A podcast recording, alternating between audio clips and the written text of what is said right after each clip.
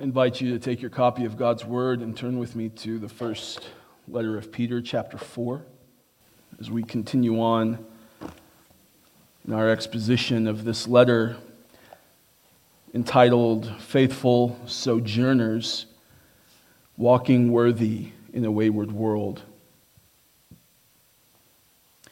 By way of introduction, let me allow me to make a few remarks. At the end of this month, we have a day commonly celebrated as Halloween. However, for Protestant evangelicals, there is a far greater cause for holiday, as it is what is commonly referred to as Reformation Day. On October 31st, 1517, there was an Augustinian monk in Wittenberg, Germany who did something that would make mark a major shift in church history. The Catholic Church was the dominant religious force of the day, and they had been making a nice profit selling indulgences, which was essentially selling salvation. This Augustinian monk had become convinced through his study of the Word that the Pope and the Catholic Church we're actually going against what the scriptures have to say about salvation. That it is not by purchasing indulgences, but salvation is by grace alone, through faith alone, in Christ alone. So he did what any reasonable man does. He set out to write an argument against the Catholic Church known as the 95 Theses and he went and nailed them to the front door of the church. Needless to say, this sparked quite the controversy. And soon, this document and other theological treatises that he had written began to be passed around. And it caused such a ruckus in the religious world that in April of 1521, he was standing before a council with the charge of, get this, heresy. The Catholic Church wanted him to recant what he had been saying against the church. And so, after meeting the first day at this council, he requests a day to go and pray of whether or not he's going to recant. He takes the day to pray, comes back the next day, and he famously says the following words quote, your serene emperor, and you illustrious princes and gracious lords. You demand a clear and direct answer. Here it is, plain and unvarnished. I cannot and I will not recant. Why? My conscience is captive to the Word of God. Here I stand I can do no other. God help me. Amen. End quote. This Augustinian monk was Martin Luther. What do you think Martin Luther took the day away from the council to pray about? Undoubtedly, it would appear resolve. Not so much of is he going to recant, and no longer believe what he initially said he believes, but is he going to crumble and bow to the forces of the age? See, he knew what he was doing was going to cost him. But he didn't bow to the opposition, nor did he run in fear. Instead, he demonstrated the sort of steel resolve, ironclad determination that Peter in our text today is exhorting the believers to have. The kind of resolve that stands in the face of opposition, counts the cost of following Christ, and willingly pays the price, knowing he is worth it. The kind of conviction shaped by God's word that causes you to stand flat footed in the face of opposition as you, church, you proclaim, Here I stand, I can do no other. all the while knowing that what is coming your way might not be pleasant at all, but God Almighty is on your side and He is worthy of your all.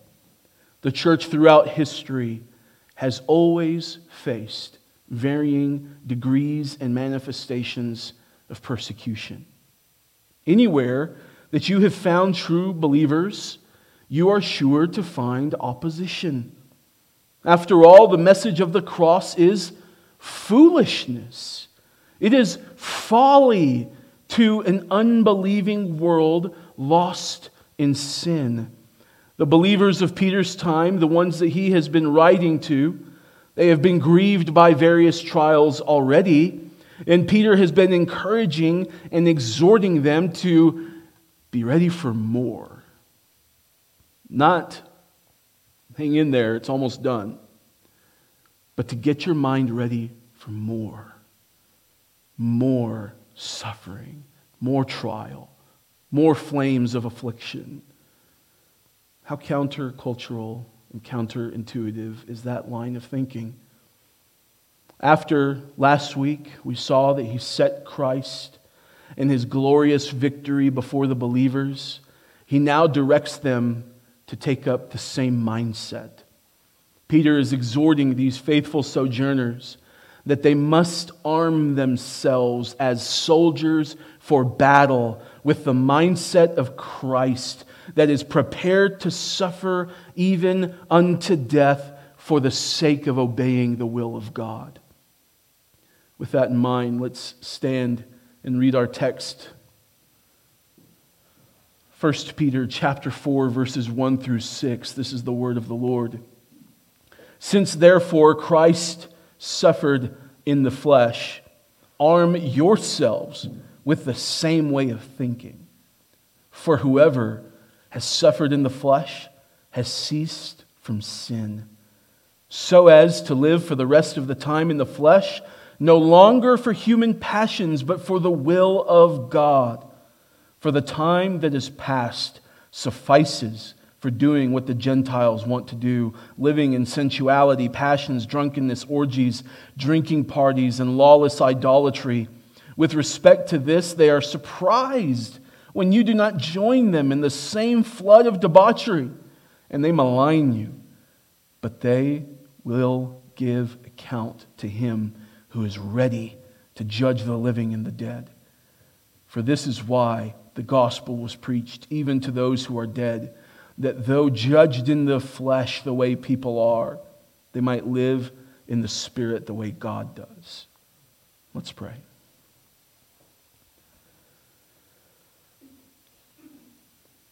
Our God in heaven, the Lord of lords, the King of kings, sovereign ruler, the ancient of days. We pause and we want to hear from your word. We hope that your worship and this, the praise and the worship that we sang this morning was received as sweet incense before the throne this morning. That we were able to join in for but a moment with the chorus of heaven. Lord, I pray that at this time you would help us, Lord, to listen closely to what the living God has to say in his word. Help us, Lord, to arm ourselves with this mindset that Peter speaks of. Help me, Lord, to preach faithfully, to not share my own personal thoughts or wisdom or knowledge, but to simply be faithful to what is written. I pray that your people would be benefited and edified, challenged, exhorted, and encouraged, and that Christ would be glorified. We pray this in his name. Amen. You be seated. There's such a sense of urgency in this text. We're going to begin by looking at the call to arms, our first major heading. It's verses 1 and 2. We'll read it one more time just to have it fresh on our mind. Since therefore Christ suffered in the flesh, arm yourselves with the same way of thinking. For whoever has suffered in the flesh has ceased from sin so as to live for the rest of the time in the flesh, no longer for human passions, but for the will of God. We're going to look at the impetus for the call to arms. He says, Since therefore Christ suffered in the flesh. Since, meaning because, therefore, referring to what he just spoke of in verse 18. Look back at 318 with me. For Christ also suffered once for sins, the righteous for the unrighteous, that he might bring us to God, being put to death in the flesh, but made in the lie, alive in the spirit. This whole section is such a Christ exalting passage as Peter puts forth the glory of Christ revealed through his suffering. I told you then, and I will repeat again today, that Peter was painting a portrait so beautiful and majestic of Christ's glorious victory that it would do something in you. Today's passage shows us one of the main things that Peter wants that portrait to do in your life, to produce in your heart, and that is a certain mindset. You see, there are implications for us because Christ suffered in the flesh. This is not merely information to be taught or to be understood. This is knowledge that transforms. Knowing that Christ suffered in the flesh is not just another phrase, but this is life changing information that Christ suffered in the flesh in other words, it ought to do something to you. It ought to have an effect within us that then works its way out of us. Since Christ suffered is not a phrase that should turn into a mindless cliche. Yeah, yeah, I know. I learned that in vacation Bible school. Are you ever going to talk about something more profound than Christ's suffering in the flesh? It's not Christianese, my friends. This demands something of us. This information, this statement, since therefore Christ suffered in the flesh, what Paul, Peter is saying is because of that, it requires something of you. Not just to sit and hear it and say, wow, that's great. I'm glad he did that. Cool. Is it time to go eat Frito pie now? See, you cannot behold the incredible suffering and pain and anguish of that day on Calvary and just flippantly go on about your life. That scene ought to grip you in such a way that it moves you to action. To paraphrase an old song, this suffering is such that it demands my soul, my life, my all. So, what are the things, the sufferings of Christ demands of us? Well, the first thing that Peter points out is that we need to have the same mindset that Christ had. Look at the second part of verse 1. He says, Arm yourselves with the same way of thinking. Since therefore Christ suffered in the flesh, enjoy your great Christian life. Isn't that great? He did that for you. Yay. That's not what it says, is it? In fact, it says something that turns most Christians cold, makes people run. He says, arm yourself with the same way of thinking. That's why I titled this sermon, A Mind Ready to Suffer. That you're ready for it, not resisting it at every turn, but that you are armed with the same way of thinking as Christ. To be sure, there are a myriad of implications of the sufferings of Christ. But the one that Peter focus on, focuses on here is your resolve, it's your determination. He tells us, in view of the sufferings of Christ, knowing that he suffered once for all in the flesh for sins, and he was victorious, and he defeated his enemies. You ought to devote yourself to the same way of thinking. Have that mindset. What was the way of thinking that Christ had? What is Peter trying to point us to? That we need to have a mindset of victory? What do we need to know about Christ's way of thinking so that we can apply that same thought process to our lives? Let's put it very simply Christ was unmovable in his resolve to obey the will of the Father no matter what it would cost him. Christ was unmovable, unshakable in his resolve to obey the will of the Father no matter what it would cost him. Where do we get that from? John 4:34. Jesus says, "My food is to do the will of him who sent me and to accomplish his work." John 8:29, "And he who sent me is with me." This is Jesus talking about the Father. "And he who sent me is with me. He has not left me alone. Why? For I always do the things that are pleasing to him. Always? Always, Jesus? You always do the things that are pleasing to him? Yes.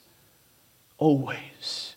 So much so that Paul would later write in Philippians 2 8, being found in human form of Jesus, being found in human form, he humbled himself. How?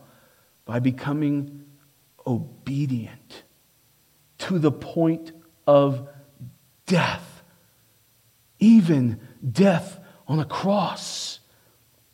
We saw that moment of resolve to obey to the point of death as he prayed in the garden. You know what he said there, don't you? Not my will, but yours be done.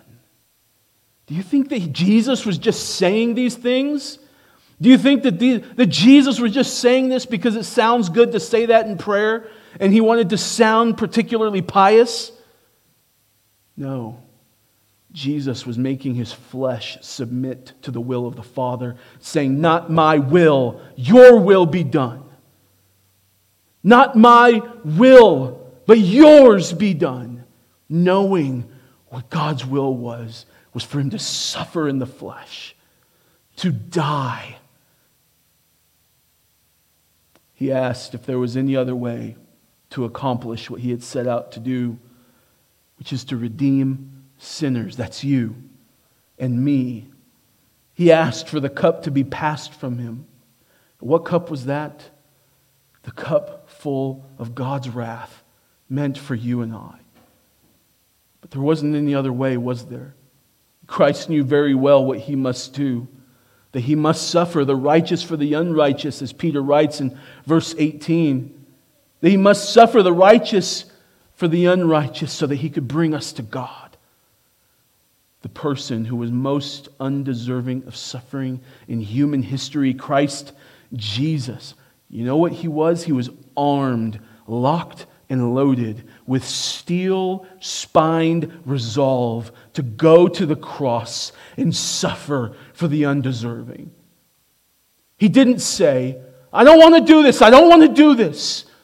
I bail. I am leaving. You know what he did? He literally picked up his cross.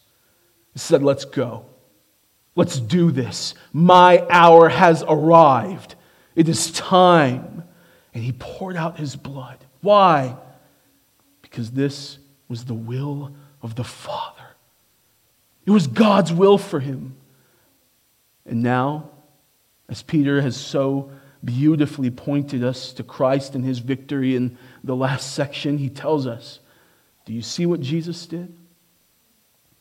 Do you see how he thought most about pleasing the Father and not the pain, suffering, or anguish that he would endure? Do you see how he thought of God's will as the most important aspect of his life? You, believer, think like that. Think exactly the way that he did. That I don't care if it costs me my life, I will obey the Lord. I don't care what it costs me. I must obey my Father. Don't think, believer, that you will have ease as you walk the narrow road. Don't think that you'll travel to the celestial city without coming across great peril. Don't think the blue sky above you will always be blue. Don't think the people of the world will take kindly to sojourners as they faithfully dwell in the land. Instead, arm yourself, equip yourself, make yourself ready for action with the same way of thinking as Christ, which says, No matter what it costs, I will obey the Father. What does this mean to arm yourself? Well, it's very reminiscent of Peter's call to gird up the loins of our mind in chapter 1, verse 13 through 21. And there he was speaking of preparing our minds for action. You remember? Preparing your minds for action. He says, Set your hope fully on the grace that will be brought at Christ's return. And then he goes on to say, To not be conformed to the passions of our old lives, but instead live as obedient children in the fear of the Lord. How does that look? Christ modeled it perfectly. How do we do that? We arm ourselves with that same way of thinking. Here in our section, he uses a very important descriptive word, hoplizo. It's arm yourself. It is military language. It is military language. What, do we, what does that matter? That teaches us about the grit and the resolve, the uncompromising determination that is necessary in the Christian life. It's not for some, it's for all of us to be like this. It is an imperative here in the Greek, and we've talked about this before. You all got an A in Greek class you know that an imperative verb is a what? It's a command. It is a command. Made by who? By Pastor Matt? No, by an apostle who is writing the inspired words of Almighty God. In other words, you must obey this, and I must obey this to arm ourselves. Here, the word is in verb form. But the noun version of the word, you know what it is most often translated as? Weapons. Weapons. Arm yourself. You get the sense of soldiers putting on their fatigues, loading up their weapons, sitting in the cargo plane, knowing these may very well be my last breaths. But there is no turning back now. I have enlisted. I've gone through boot camp. I've learned how to shoot my weapon. I've been debriefed on our mission. I've been deployed on mission. And my country needs me, and I am ready to give my life in defense of her. This is the kind of arming yourself that Peter is telling you to do. I know that many among us would love nothing more than to simply be able to just come to church Go to work. Have a nice social life. Go on vacation from time to time. Retire at an early age. Buy some beachfront property and count the clock until the Lord takes us home. My friends, that's the American dream. That's not Christianity. Did you hear me? That is the American dream. That's not Christianity. And we need to examine how much of what we believe is American and how much of it is Christian. How much of it is shaped and formed by the, the scriptures. If that's you this morning, I'm here to tell you Christianity is not the religion for you because we are in war time. It is not peacetime, it is war time. Granted, our battle is not against flesh and blood. What does that mean? We can't see our enemy all the time. So, because we can't see it, it's easy for us to begin to think that this sort of language is just hyperbolic. And it's descriptive and it's fanatical speech for, you know, the people who want to go be missionaries in a third world country. But if you truly desire to live a godly life, the scriptures are full of promises that this world will hate you. It will hate you. If the world does not hate you, why is that happening? Because you look just like them. The world loves their own, but they hate the light. As you walk in the light, the world hates you.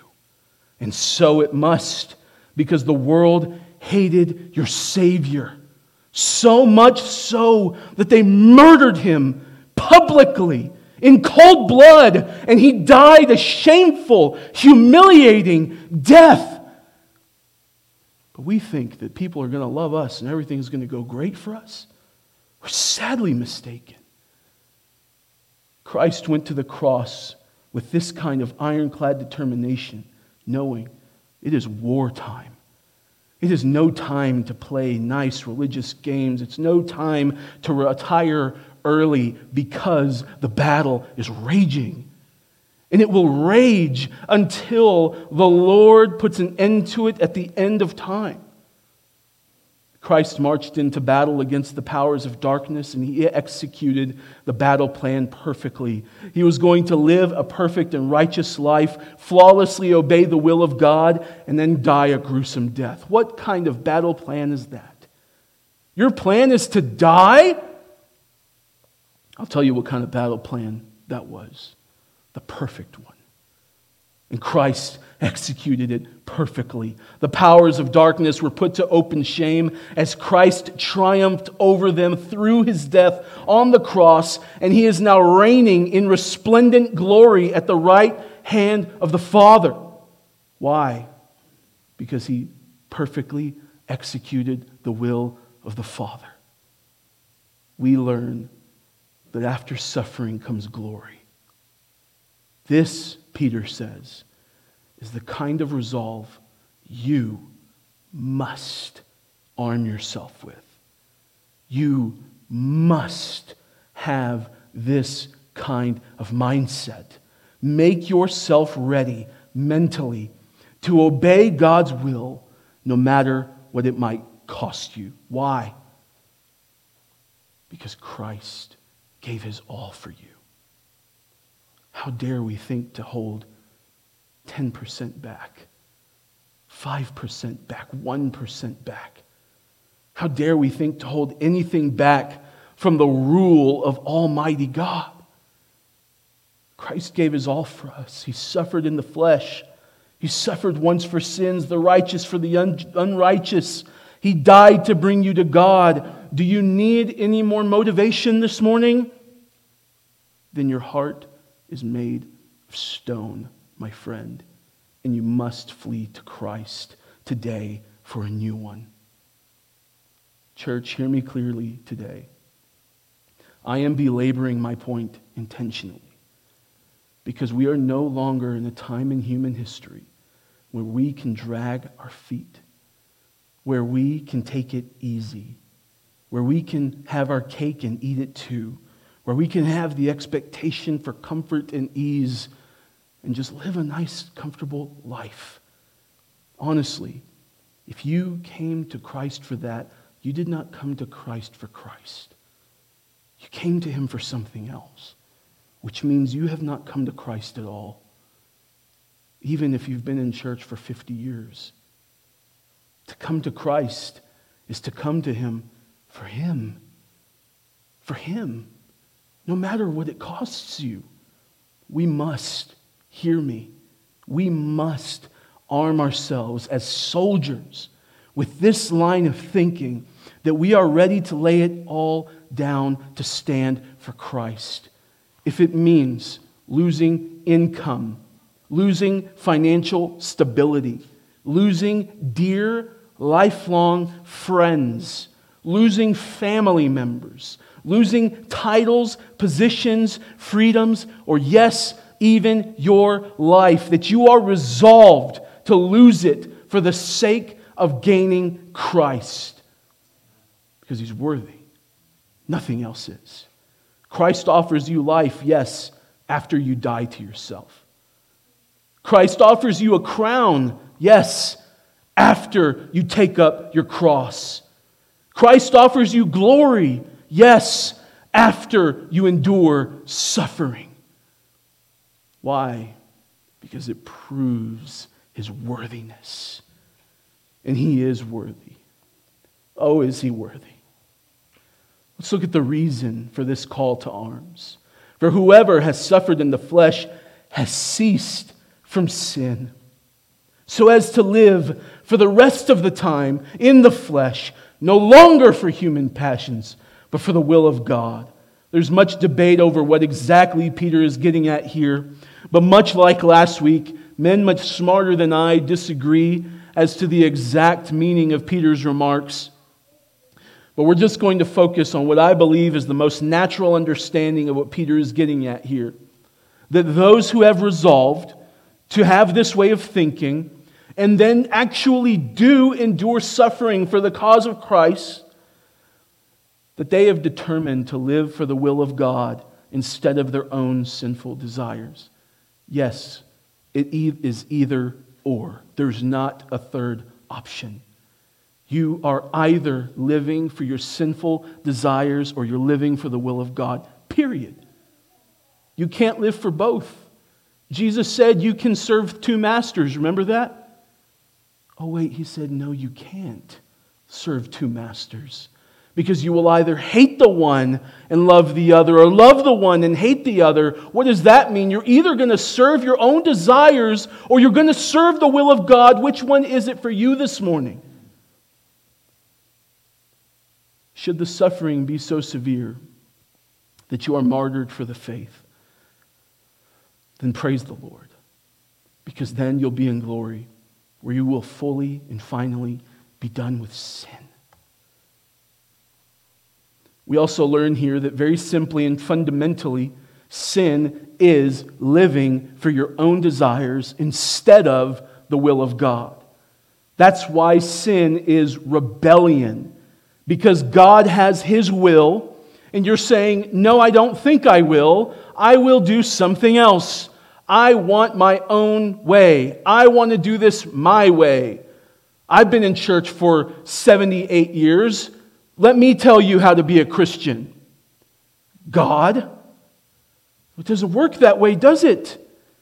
We submit ourselves to the holy written word. And when we see that we are out of line, we don't explain it away. We say, I confess that I am in sin. I repent. Lord, help me to live out your word.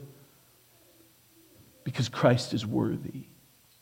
To be armed and equipped with the same way of thinking as Christ is to be devoted to the will of God to the point that you are willing to endure physical suffering if it's necessary. This is demonstrating that you are no longer devoted to your own way, but you are devoted to the Lord. In substance abuse counseling, it has been said that the way that they identify if you are an alcoholic is if you continue to drink after experiencing negative consequences because of your drinking. An alcoholic is someone who will continue to drink, though it destroys themselves and everyone around them. But in reality, that's just the truth of sin. Sin, just plain old being a sinner. Before Christ, that was you. If you're not in Christ, that is you this morning. You are willing to continue to live in your sin, though you know negative consequences are on the horizon. You are actively choosing to continue on with looming judgment and wrath over your head.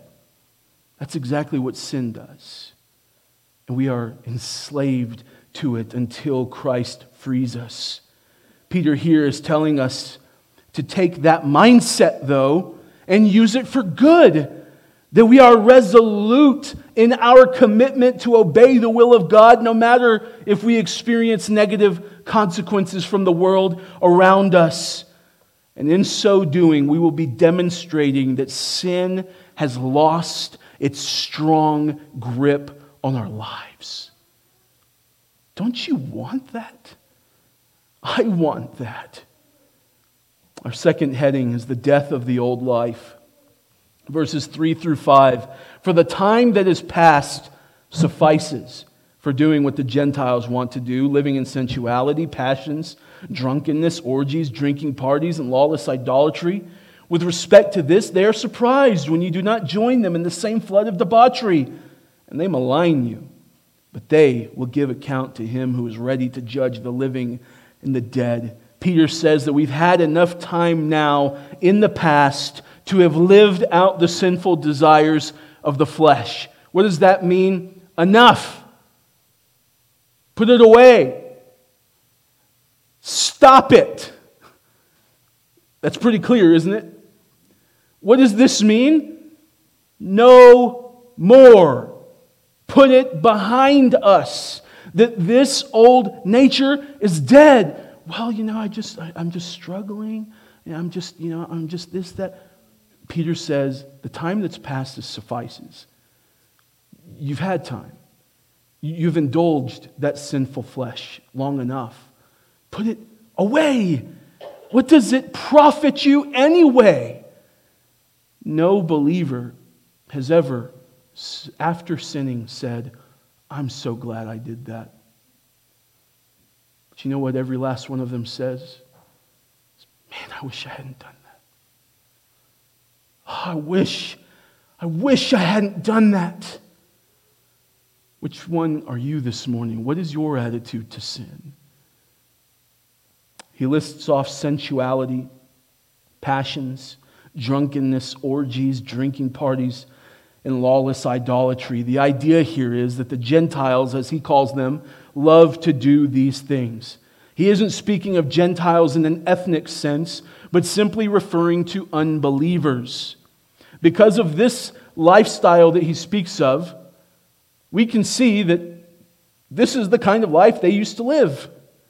And they probably weren't Jews either, because Jews were following Torah, and so they wouldn't be living this sort of lifestyle because Torah doesn't permit it. But Peter is saying that either way, you're no longer that person. That is not you anymore. You're no longer the person who lives in sensuality, in immoral sexual passions, in drunkenness, in orgies, wild drinking parties, and you're certainly no longer engaged in what lawless idolatry. The idea here of lawless idolatry is referring to shameful, shameful idol worship.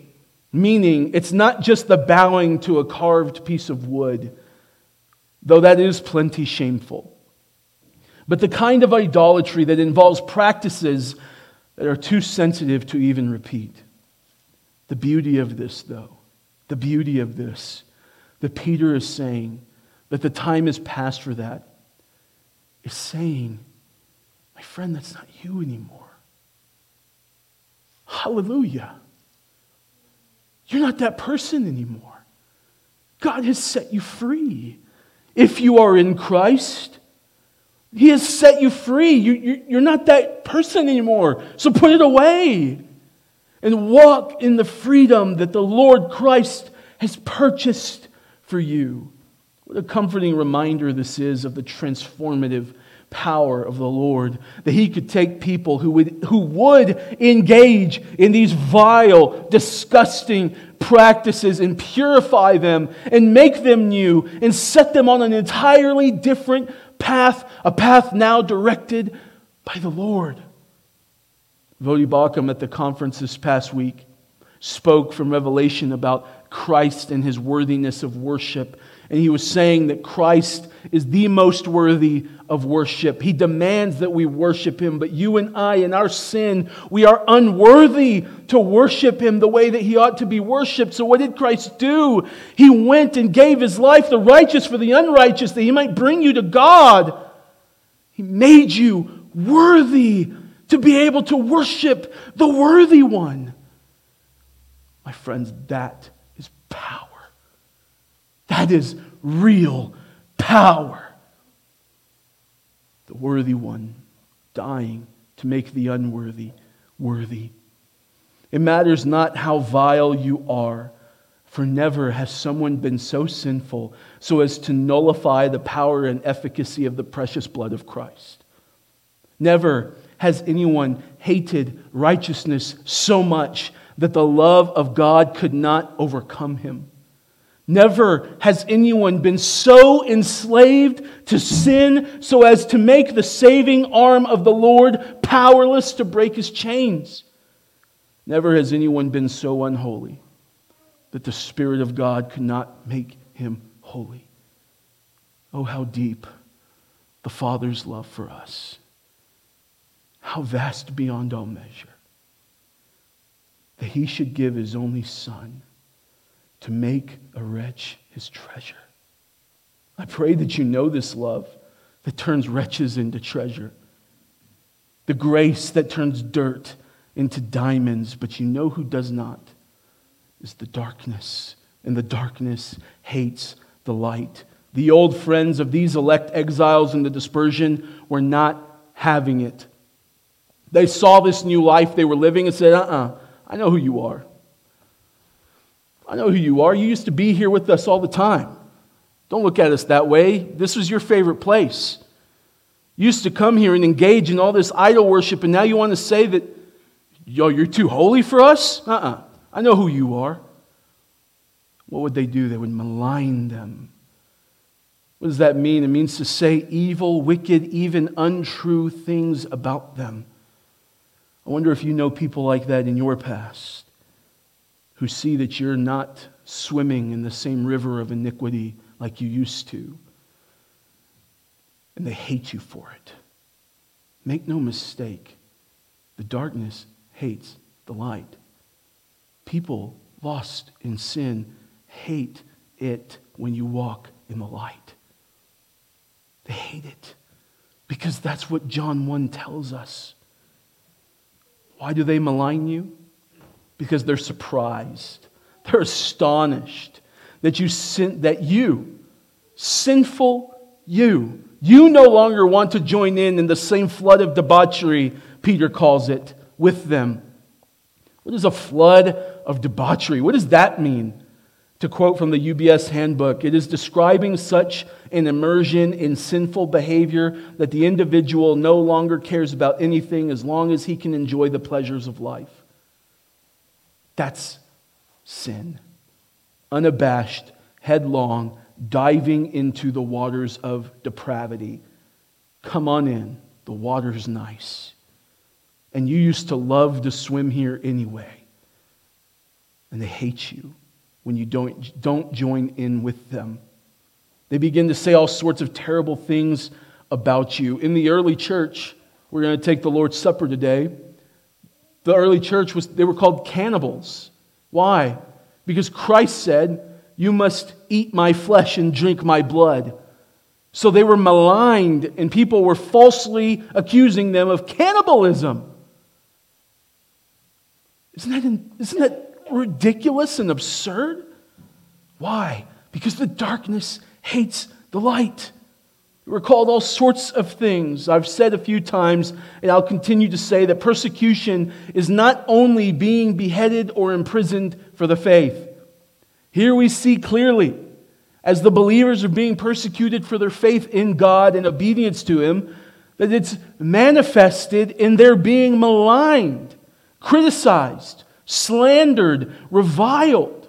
It's not just beheading, it's not just being put in prison. It's people saying crazy things about you and hating you. This is the kind of persecution that we're talking about.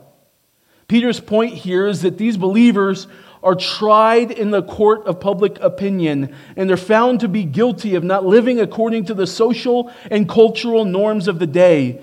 Therefore, their punishment is to be maligned and ostracized and cut off from the good graces of the culture. But Peter says, you want to know who else is ready to pass down judgment?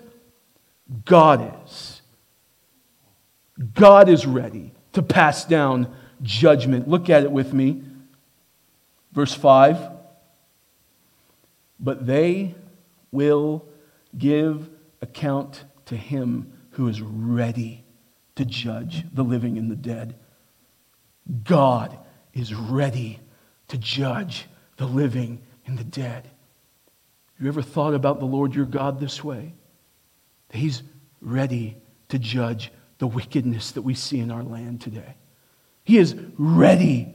This is an adverb that's giving us a sense of the imminence of God's judgment. He's ready to go, keys in hand. It is at hand. You see, the unbelievers think that they're on the right path because they enjoy their rampant sinfulness without God raining down fire upon them, as if that were the only way that God pours his wrath out on people. Look at Romans 1, and you'll see that there's more ways than one. But there will come a day, as he shows us here in verse 5, when the unbelief, unbeliever will be tried in a different court. Then it will be the high courts of heaven, and they will be found guilty of living according to their own passions instead of the will of God. Their punishment will be seen in being declared guilty, not by society, but by God Himself, and cut off from His good graces while being cast into the lake of fire where their suffering will be unquenchable. You see, believer, your suffering will only be for a lifetime at worst, and then an eternity of bliss and joy. But for the unbeliever, they might live to be a hundred years old and live it up and have money, wealth, power, fame. But the moment the clock stops ticking, it is an eternity full of conscious, eternal judgment torment where the smoke of them will rise forever and ever. So, you too, if you are hearing this today and you do not know the Lord, this is your future. This is exactly what you can expect. So, you must flee the wrath to come by running to Christ. Peter puts this forth both as a reminder of future judgment and also to give hope to the believers. In speaking of the future judgment, the unbelievers who will malign them will experience judgment. We are reminded of what we spoke of last week from 2 Peter that God knows how to rescue his own, even if they are small in number, while keeping the unrighteous under punishment until judgment. In other words, once again, we are confronted with the reality that God's protection and their future vindication are absolutes. They're not potential outcomes, but they are certain, fixed, guaranteed outcomes if you are a believer and you faint not. Lastly, the gospel proclaimed. Look at verse 6. For this is why the gospel was preached even to those who are dead, that though judged in the flesh the way people are, they might live in the spirit the way God does. This is another difficult verse to translate, but as has been our custom, we're going to focus on the main idea. Peter is saying that the gospel has been proclaimed, euangelizo. It was proclaimed to everyone so that though they die in the flesh, they will be made alive in the spirit. Isn't this reminiscent of last week's section? Look at verse 18 from chapter 3. Christ also suffered once for sins, the righteous for the unrighteous, that he might bring us to God, being put to death in the flesh, but made alive in the spirit. It sure sounds like this that though they uh, are judged in the flesh, the way people are, they might live in the spirit the way God does. When Christ was crucified, the religious elite thought it was the condemnation of God upon him that he was dying because God was judging him as a blasphemer. The spirits thought that they had won as the King of glory breathed his last. But what they did not anticipate was the Father raising him back to life in power by the Spirit of holiness. This resurrection was vindication he was proven to be who he said to be, that he was not a liar or a lunatic, but he is Lord.